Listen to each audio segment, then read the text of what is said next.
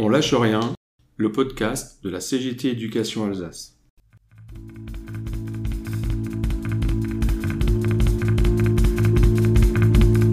C'est bien de se confronter un peu à la vraie vie, euh, sortir de son château et puis euh, aller discuter avec euh, des, salariés, des citoyens qui posent des questions. Le, même qui distribue de l'argent aux plus fortunés est en train de remettre en cause ceux qui ont des droits les plus élémentaires. J'ai dit à ma femme, François Mitterrand a décidé d'abandonner le programme commun d'embauche. Fais les valises, on rentre à Paris. Je suis Laurent Saint-Loup. Nous nous retrouvons pour un nouveau podcast en compagnie de Laurent Feister et Sébastien Couturier. Alors, bah, déjà, euh, meilleurs vœux à tous les deux. Vous avez, Vous avez bien fêté, bien, bien digéré Oui, il faut vous faites fouiller de la tête, c'est bien, mais bon, hein, je, vous, rappelle que c'est on, est en audio. Hein, pour, euh, voilà, apparemment, tout, tout n'est pas réglé depuis Nouvel An. J'en profite pour. Euh, souhaiter aussi euh, une très bonne année à Jean-Michel Blanquer, notre ministre. Hein. Et d'ailleurs, ils étaient très nombreux euh, hier, euh, jeudi 12, non, 13 novembre, à lui c'était bonne année aussi dans la rue. Hein. Alors, vous, vous, étiez dehors, tous les deux, là? Ah bah oui, donc c'est un rendez-vous incontournable. Hein. donc, il a quand même réussi l'exploit. on, on, est à deux semaines là, de la rentrée à, mobiliser tout le corps enseignant, donc euh, des instituteurs en passant par les surveillants jusqu'aux chefs d'établissement et aux inspecteurs euh, contre lui, donc ce qui est, ce qui est quand même pas négligeable. Et en si peu de temps. Une belle performance.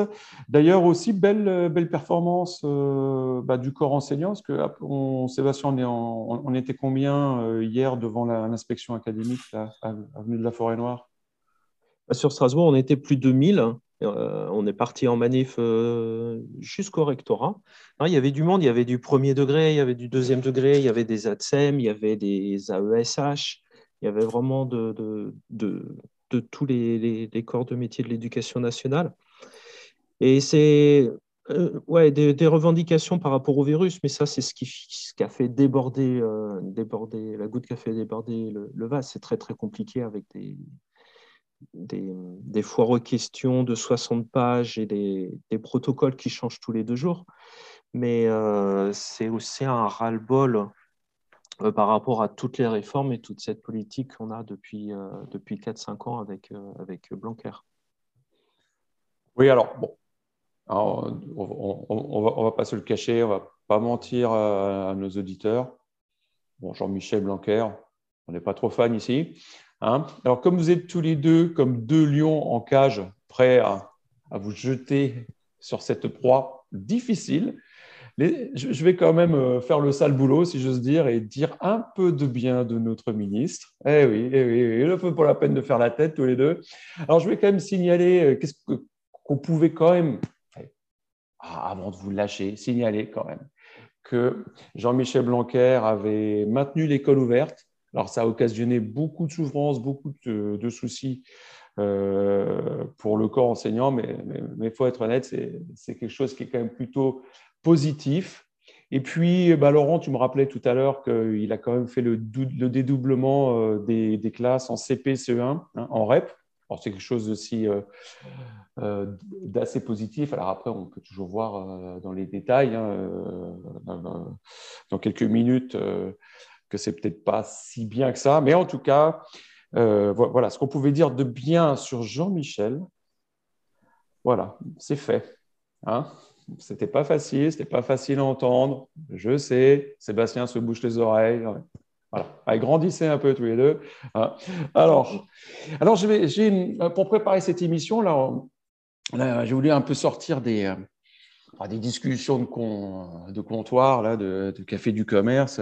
je me suis un peu penché sur la biographie euh, de Jean-Michel Blanquer parce qu'il y a une chose qui m'a étonné, c'est que c'est quand même, du point de vue de ceux qui gouvernent, l'un des meilleurs euh, ministres d'éducation. Parce que tout simplement, il est resté cinq ans en poste et l'impression qu'il est indéboulonnable. Quoi. Hein, et donc, je me suis demandé euh, comment on pouvait expliquer ça. Alors, je me suis penché sur, sur sa bio, alors si pour, pour ceux qui sont curieux, il suffit d'aller sur Wikipédia, puis il y a quelques articles de journaux qui en parlent, hein, mais il n'y a, rien de mystérieux. Hein. Je n'ai pas, découvert de cadavre dans son placard. Alors en gros, ben, vous me dites, hein, si, je me trompe, vous êtes en, désaccord, si vous avez lu une, biographie non autorisée, tous les deux. Donc Jean-Michel Blanquer, eh bien, il est professeur agrégé de droit public. Ça fait mal, un petit côté quand même bon élève. Hein. Et euh, donc, ensuite, très vite, bah, il s'est retrouvé euh, dans les cabinets ministériels, euh, notamment Gilles de Robien, aussi, j'ai perdu, Luc Châtel. Alors, Luc Châtel est devenu directeur général de l'enseignement scolaire. Hein, je pense que c'est à lui qu'on doit certainement la plupart des programmes. Et sinon, il a été aussi très rapidement, en 2004, il s'est retrouvé recteur de l'Académie euh, de Guyane. Hein. Bon, poste pas forcément facile. C'est certainement là-bas qu'il a perdu ses cheveux, il fait très chaud. Et, euh, aussi, il s'est retrouvé en 2007 euh, recteur de l'Académie de Créteil. Alors bref, je ne vais pas faire tout son cursus euh, au ministère de l'Éducation nationale. Mais ce qu'il faut retenir, c'est qu'en fait, c'est un homme du sérail. Hein, c'est un, homme du sérail. Euh, tu, voulais faire une remarque, Laurent? Justement, euh, c'est effectivement tout à fait le profil. Comme tu disais, c'est quelqu'un qui a tenu très longtemps euh, dans les différents ministères, c'est euh, un insider. Il est, euh, effectivement dans, dans, les, dans les cabinets depuis longtemps. Il traîne au ministère depuis longtemps. Et ce qui le change effectivement par rapport à d'autres ministres qu'on a eus, qui eux venaient effectivement soit de, la société civile, soit du politique. Et, et là, Blanquer, ça fait quand même effectivement, il y a une suite donc, il était à la DGESCO, il, a, euh, il était à la DGRH aussi, donc il a été euh, directeur de cabinet, donc il a été recteur, il connaît effectivement tous les rouages de, de l'éducation. Et surtout aussi, ben, il a, il a euh, peaufiné son programme libéral, hein, donc, et qu'il met en place par petites touches avec des côtés que tu signalais tout à l'heure, des côtés qui peuvent paraître tout à fait sociaux. Hein, le dédoublement en REP pour pallier aux difficultés des, euh, des, élèves les moins bien dotés, etc., peut sembler une, une mesure tout à fait sociale.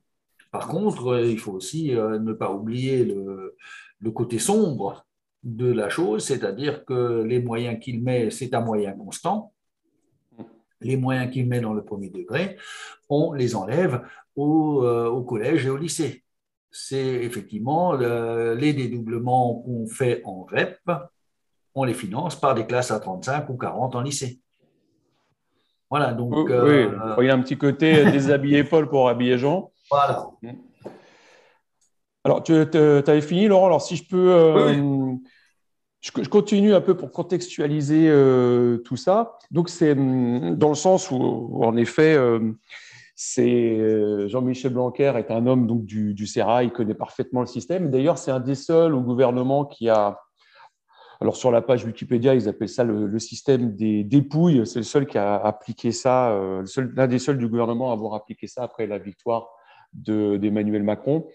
Alors en fait, ça s'appelle chez les anglo-saxons euh, le spoil system, c'est-à-dire que quand une nouvelle administration arrive au pouvoir, eh bien, la, la, plupart des, gens qui sont à la tête des services, des directeurs de cabinet, etc., etc., sont remplacés en fait par des gens qui sont en accord avec la, nouvelle administration. Et donc, Jean-Michel Blanquer, quand il est arrivé à l'Éducation nationale, eh bien, apparemment, il a appliqué ce système parce qu'il il connaissait euh, le ministère et donc il a su euh, qui devait euh, renvoyer ou remercier, et, surtout par qui il pouvait remplacer, remplacer ces personnes. Ce qui fait qu'en fait, il a quand même une, administration à ses ordres, hein, parce que, et c'est ce qui explique certainement sa réussite relative. Hein. C'est sûr que nous, on on, va pas applaudir ça, mais ça explique en tout cas sa longévité.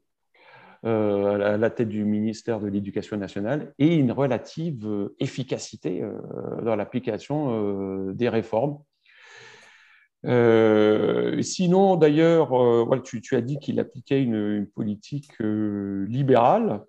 Ben, c'est vrai qu'il ne s'en est jamais caché. Hein. Il a écrit un, bouquin qui était une sorte de, de déclaration de candidature au moment de l'élection présidentielle avant 2017. Hein. il a écrit L'école de demain, proposition pour une éducation nationale rénovée. Et c'est vrai que voilà, il ne se, cache pas de vouloir réformer ou transformer l'école dans un sens libéral. Hein. Voilà. Donc, bon, on, se réserve un petit peu de temps tout à l'heure pour, pour les petits commérages. Vous, voulez tout de suite hmm, petits hein, non, on, garde un petit peu de suspense. Alors, on va peut-être passer maintenant ce qui est plus désagréable, à la politique de Jean-Michel. Je vois que Seb, tu veux intervenir?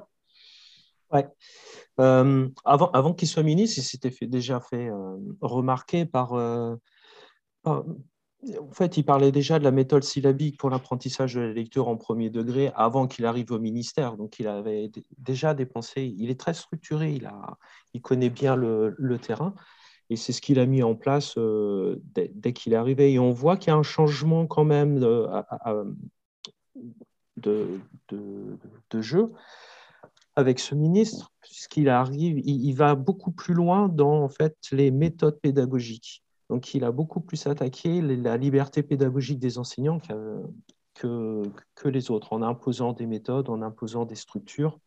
Euh, et, ça, c'est vrai que les collègues n'apprécient pas qu'on vienne leur dire comment ils doivent travailler ou comment ils ne doivent pas travailler. C'est quelque chose quand même euh, qu'on aime hein, euh, dans la pédagogie, mmh c'est de pouvoir aborder différemment les élèves selon le public, selon qui on a. Et, là, d'imposer une structure et une façon de faire, c'est très difficile. Et oui, alors il, s'est attaqué, il s'est attaqué à, ce genre de, choses. Et il n'est pas très libéral euh, quand il s'agit des enseignants. Hein. C'est le, libéralisme s'arrête, me semble-t-il, au chef d'établissement. Après, euh, après, ça coince un peu. Oui, euh, Laurent? Oui, moi je voudrais. oui, tu as tout à fait raison. Le libéralisme a des limites chez Blanquer. C'est du c'est un conservatisme libéral, c'est-à-dire qu'il est euh, très rétrograde sur un certain nombre de choses, sur une vision assez, assez, euh, assez rétrograde certain, de certains points de l'éducation. Hein. Il ne euh, serait pas opposé au blues, par exemple, hein. donc il nous a déjà fait dans la voie professionnelle le retour au chef-d'œuvre. Ça, c'est mesquin. Ça, c'est Mais derrière, effectivement, il serait prêt à nous vendre au privé sans aucun, sans aucun état d'âme. Voilà, donc euh, un libéralisme euh, qui est assumé de certains côtés, mais avec euh, quelques relents bien conservateurs de l'autre. Sébastien, tu voulais ajouter quelque chose là, sur ce sujet, non? Oh, C'est l'impression. Ouais, sur le libéralisme, enfin, là, on est, il appuie totalement l'autonomie la, des établissements. Hein. C'est un peu une, une dérivée euh, du, vers, vers, du privé où les, chefs d'établissement doivent gérer leur DSG, doivent gérer leur budget, doivent gérer leur personnel. Et puis, en fait, euh, c'est un peu facile parce que ils réduisent le budget, ils réduisent les postes, et puis en fait, euh, ils refilent ça aux établissements pour gérer la pénurie. Bon, euh, ça, ça fait partie de, la, philosophie. Alors justement, bon, pour, euh, continuer à, à, t'entendre, Seb, est-ce que tu peux nous parler de la TVP Parce que bon, nos, collègues de lycée pro doivent connaître, mais euh, qu'est-ce qui s'est... Qu'est-ce qu'on doit, qu'est-ce que la TVP doit à Michel Blanquer et qu'est-ce qu'elle a eu comme conséquence? Tu peux dire acronyme TVP pour tout le monde? Ah, Je sais pas. Transformation de la voie pro.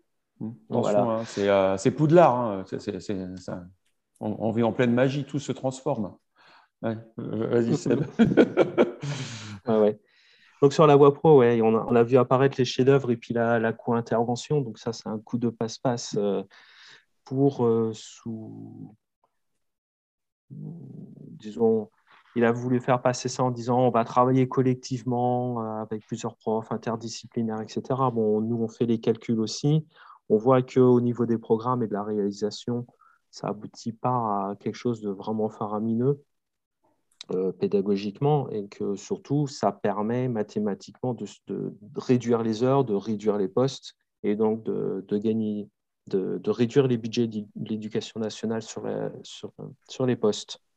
On a vu aussi apparaître dans le même type de mécanisme la, famille des métiers en, en, lycée professionnel qui permet de fusionner plusieurs filières sur la première année. Et là, ben, comme ça a été fait sur le bac général, ça permet d'économiser,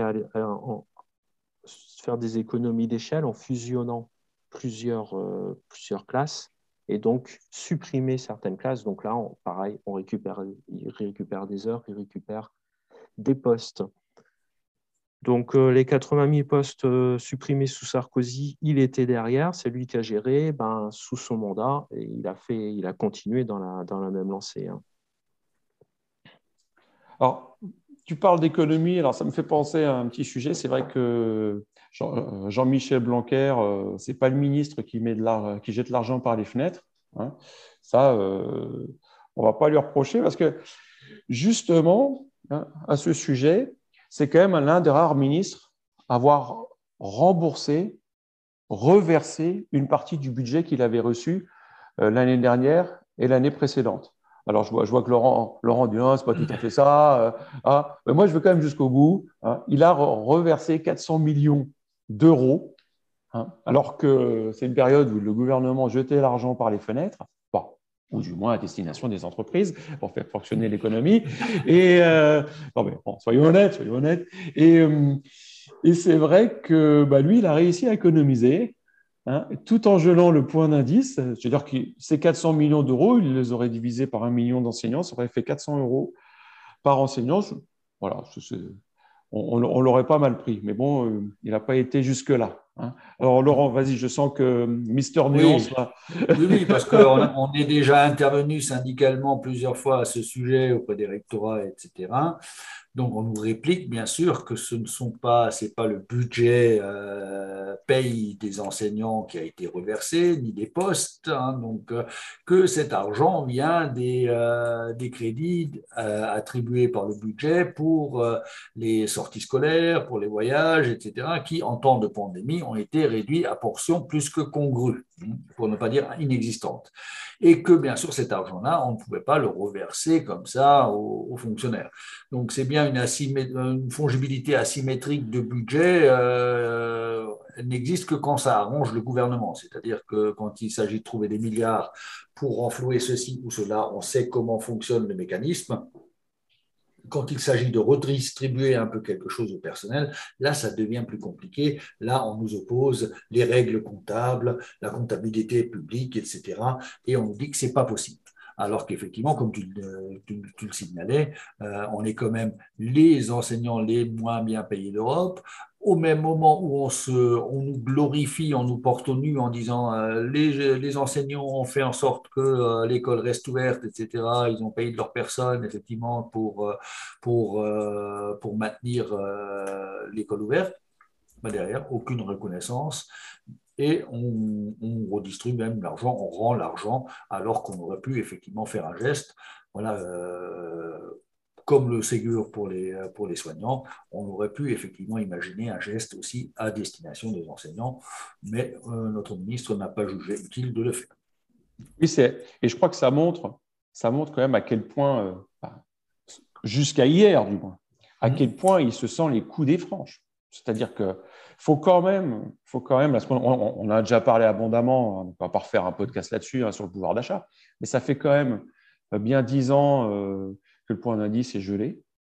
Mm. Les collègues sont pas très contents quand même.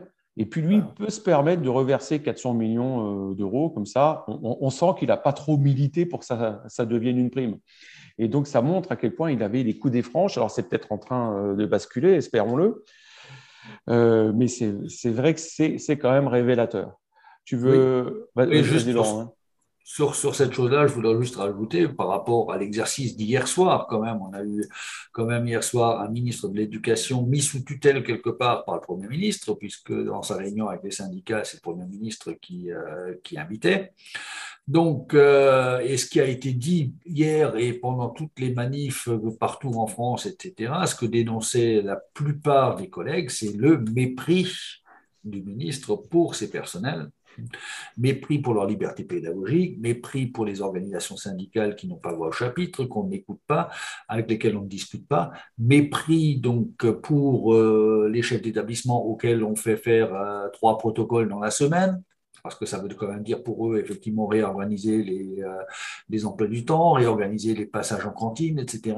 C'est pas, c'est pas rien comme boulot. Voilà. Et c'est ce mépris-là qui a été effectivement dénoncé.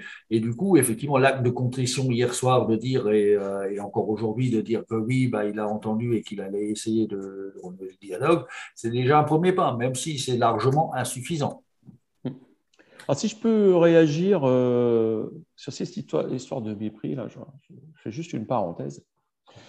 C'est un mot qui revient euh, souvent euh, dans, la bouche des collègues quand tu écoutes des gens réagir à la télévision, enfin quand ils sont enseignants, hein, ils parlent du, mépris, du mépris.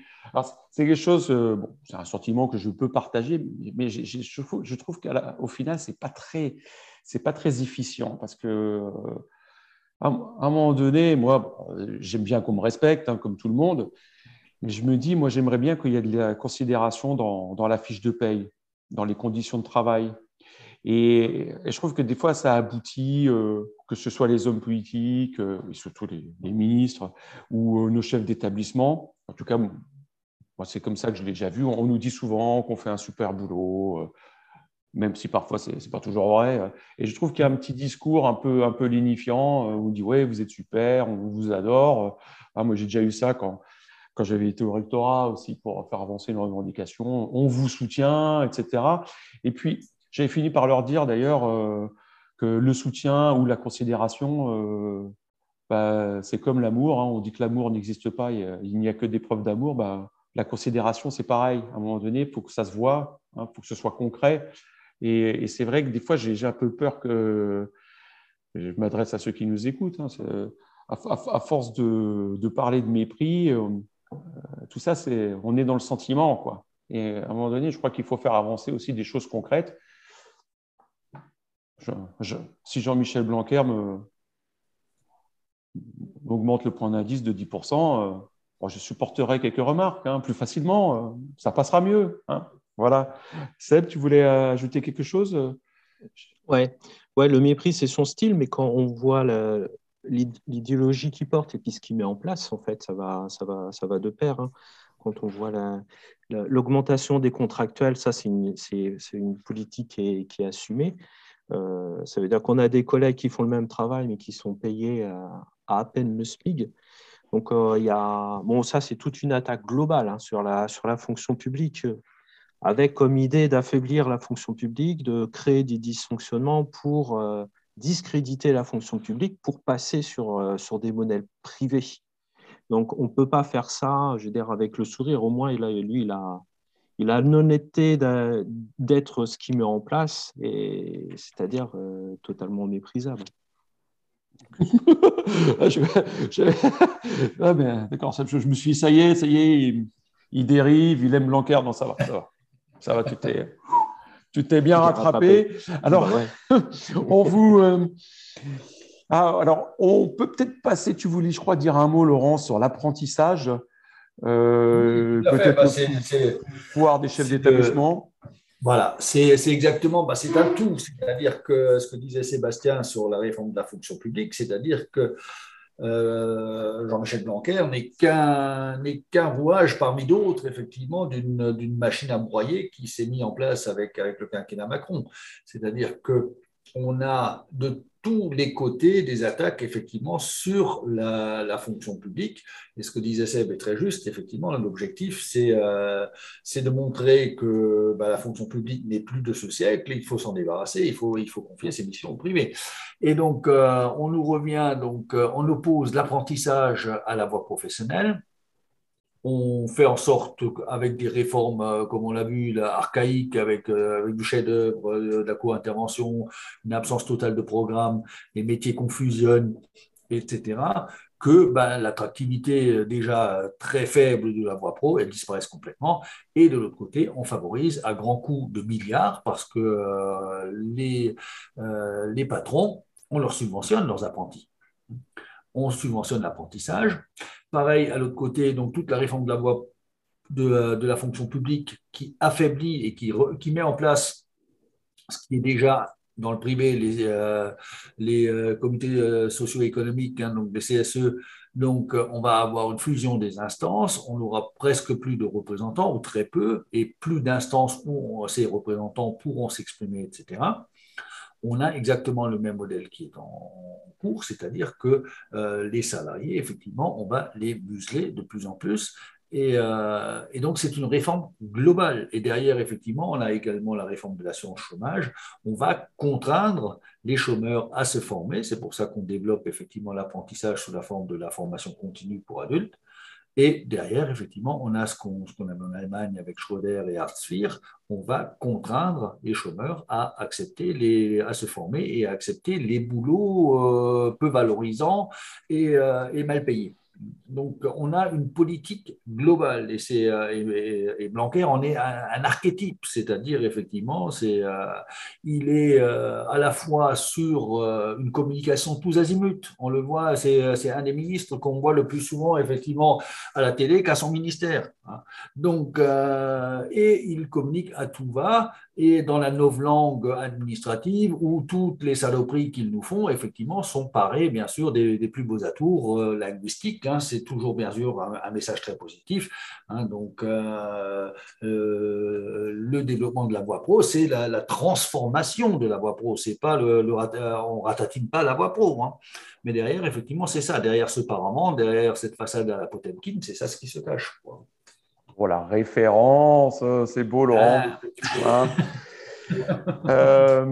alors, bon, les petits potins. Les petits potins de la fin. Alors attendez, attendez. Arrive, attendez, attendez, Non, mais voilà. maintenant que je, vous, je, vous, je, vous, ai bien chauffé, ah, je vais. Je, vous propose plutôt un petit, un petit quiz. Parce que je veux. Alors, alors ah. si je vous dis. Hein, qu'est-ce qui va répondre en premier à ça? Si je vous dis syndicat, avenir et lycéen. Qu'est-ce que c'est? Est-ce que quelqu'un peut, peut, m'en parler? Hein, Sinon, je le fais. Hein. Qu'est-ce que c'est que le syndicat lycéen Laurent, bien sûr, Laurent, vas-y. Moi qui, qui, suis un, peu un connaisseur du milieu syndical. Donc, euh, bah, il, a, il a résolu le problème du dialogue social. Mhm. Il a créé son propre syndicat d'étudiants. De lycéens même. Hein. Ah, ah, de lycéens, comme effectivement il, euh, il était parfois chahuté par euh, les instances lycéennes mises en place par ses prédécesseurs et donc, euh, il a créé, subventionné un syndicat pour lui faire la claque, quelque part, hein, pour, euh, pour que dans les réunions des instances lycéennes, effectivement, il ait son fan club. Voilà. Donc, oui, euh, alors, alors il faut, faut, quand même le rappeler, parce que là, tu, tu, tu passes un peu vite dessus. Le, ministère de l'Éducation nationale a subventionné un syndicat. Ah oui. Hein, c'est pas, ah Il n'a pas juste envoyé une lettre à trois clampins, non, ils ont, ils ont quand même versé de l'argent. Ah oui. Bah oui qui apparemment n'a pas beaucoup servi à syndiquer, à militer. Non, plutôt à des soirées d'hôtel, etc. Hein, donc, euh, voilà. resto, voilà. Hein, alors que nous, à la CGT, si on nous offre un, un, kebab de temps en temps, on est content. Ben voilà, on, on s'est encore, on s'est encore trompé. On s'est encore trompé de, de, de, maison. Alors, si je vous dis, à moins que quelqu'un veuille rajouter quelque chose sur sur ce syndicat. Euh, bon, ça en dit long quand même, ça en dit long. Euh, ça, en dit long sur la mentalité, ouais, sur, euh, sur les méthodes du bonhomme, hein, comme on aurait dit dans les années 60. si je vous dis, attention Seb, hein, tu as, zéro point pour l'instant.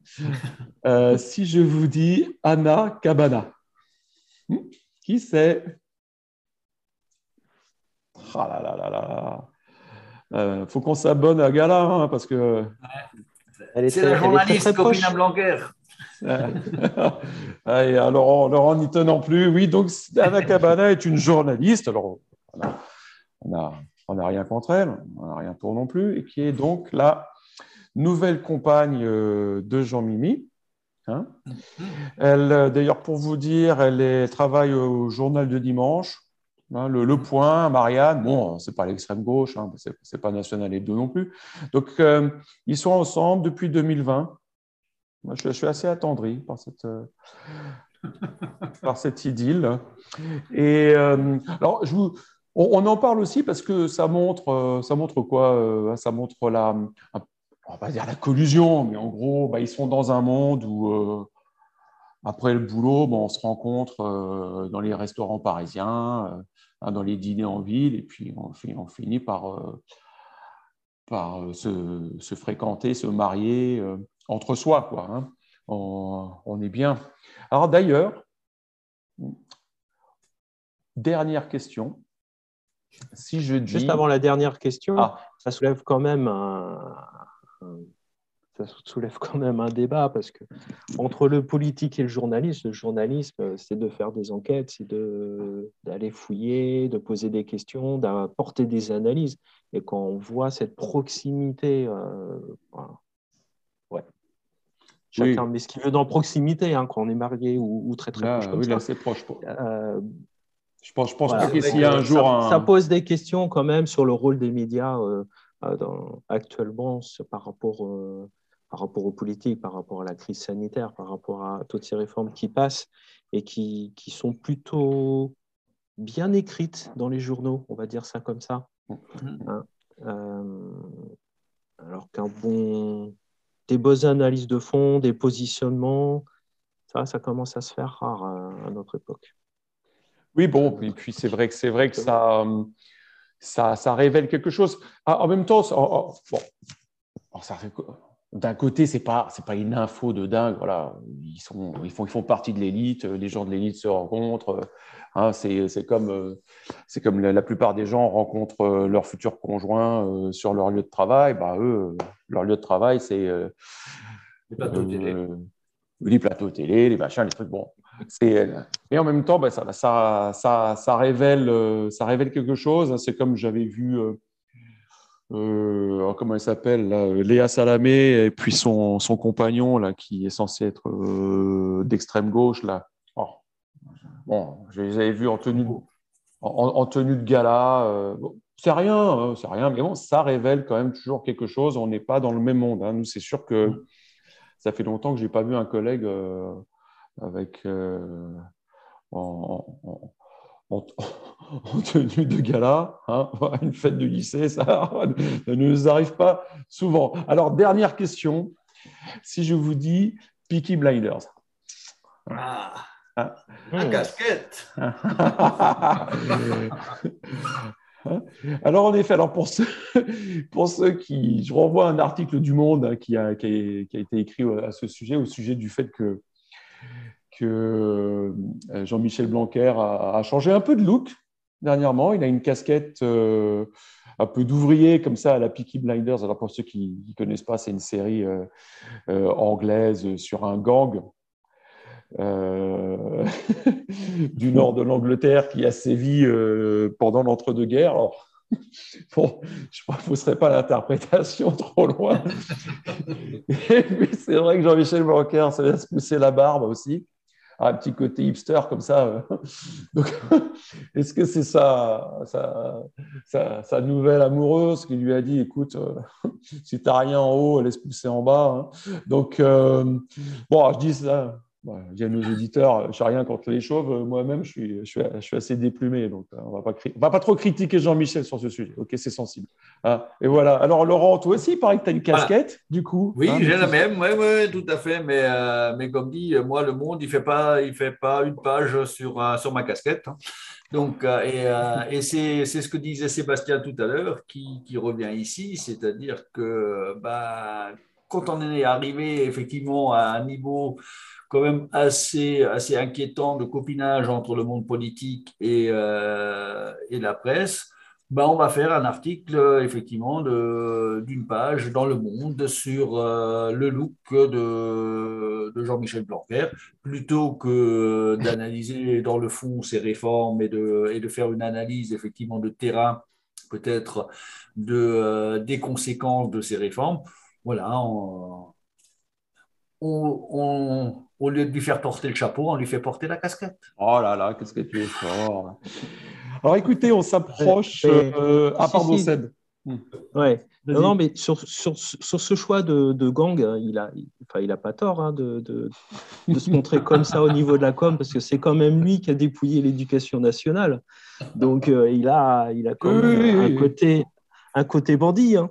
Bah il a fait la tournée, il a ramené 400 millions d'euros quand même. Hein. Je pense que. Voilà. La saison prochaine, il est dans Narcos. Breaking Bad. Mais euh, alors, écoutez, on, s'approche de la fin euh, de ce podcast. Est-ce que peut-être en guise de conclusion, on va maintenant on va laisser euh, Jean, Jean-Michel se reposer parce que hein, on n'a pas été très gentil avec lui cette semaine. Hein. Eh bien, euh, peut-être que Laurent, euh, tu peux nous dire un mot de la grève euh, du 27 janvier. C'est un jeudi, hein, si je ne me trompe pas. Voilà, tout à fait. Donc, si cette grève, la grève d'hier, du 13, a été effectivement le, une grève de ras-le-bol pour, pour montrer effectivement que les personnels n'en pouvaient plus des, des, des, changements à répétition de, de protocole, de, de, tout ce qu'on leur assène à longueur de journée, Là, effectivement, le 27, c'est le moment avec tout le monde, parce que ce n'est pas une grève euh, catégorielle, ce n'est pas simplement les enseignants ou les fonctionnaires, c'est tout le monde qui sera dans la rue pour revendiquer des hausses de salaire conséquentes, parce que comme tu le disais très justement tout à l'heure, ça fait, euh, avec la pandémie, donc euh, l'argent magique est réapparu, Hein, puisqu'on a 100 milliards qu'on distribue allègrement aux entreprises, sans parler même des, euh, CICE et autres allègements euh, euh, qui, nous coûtent 40 milliards par an.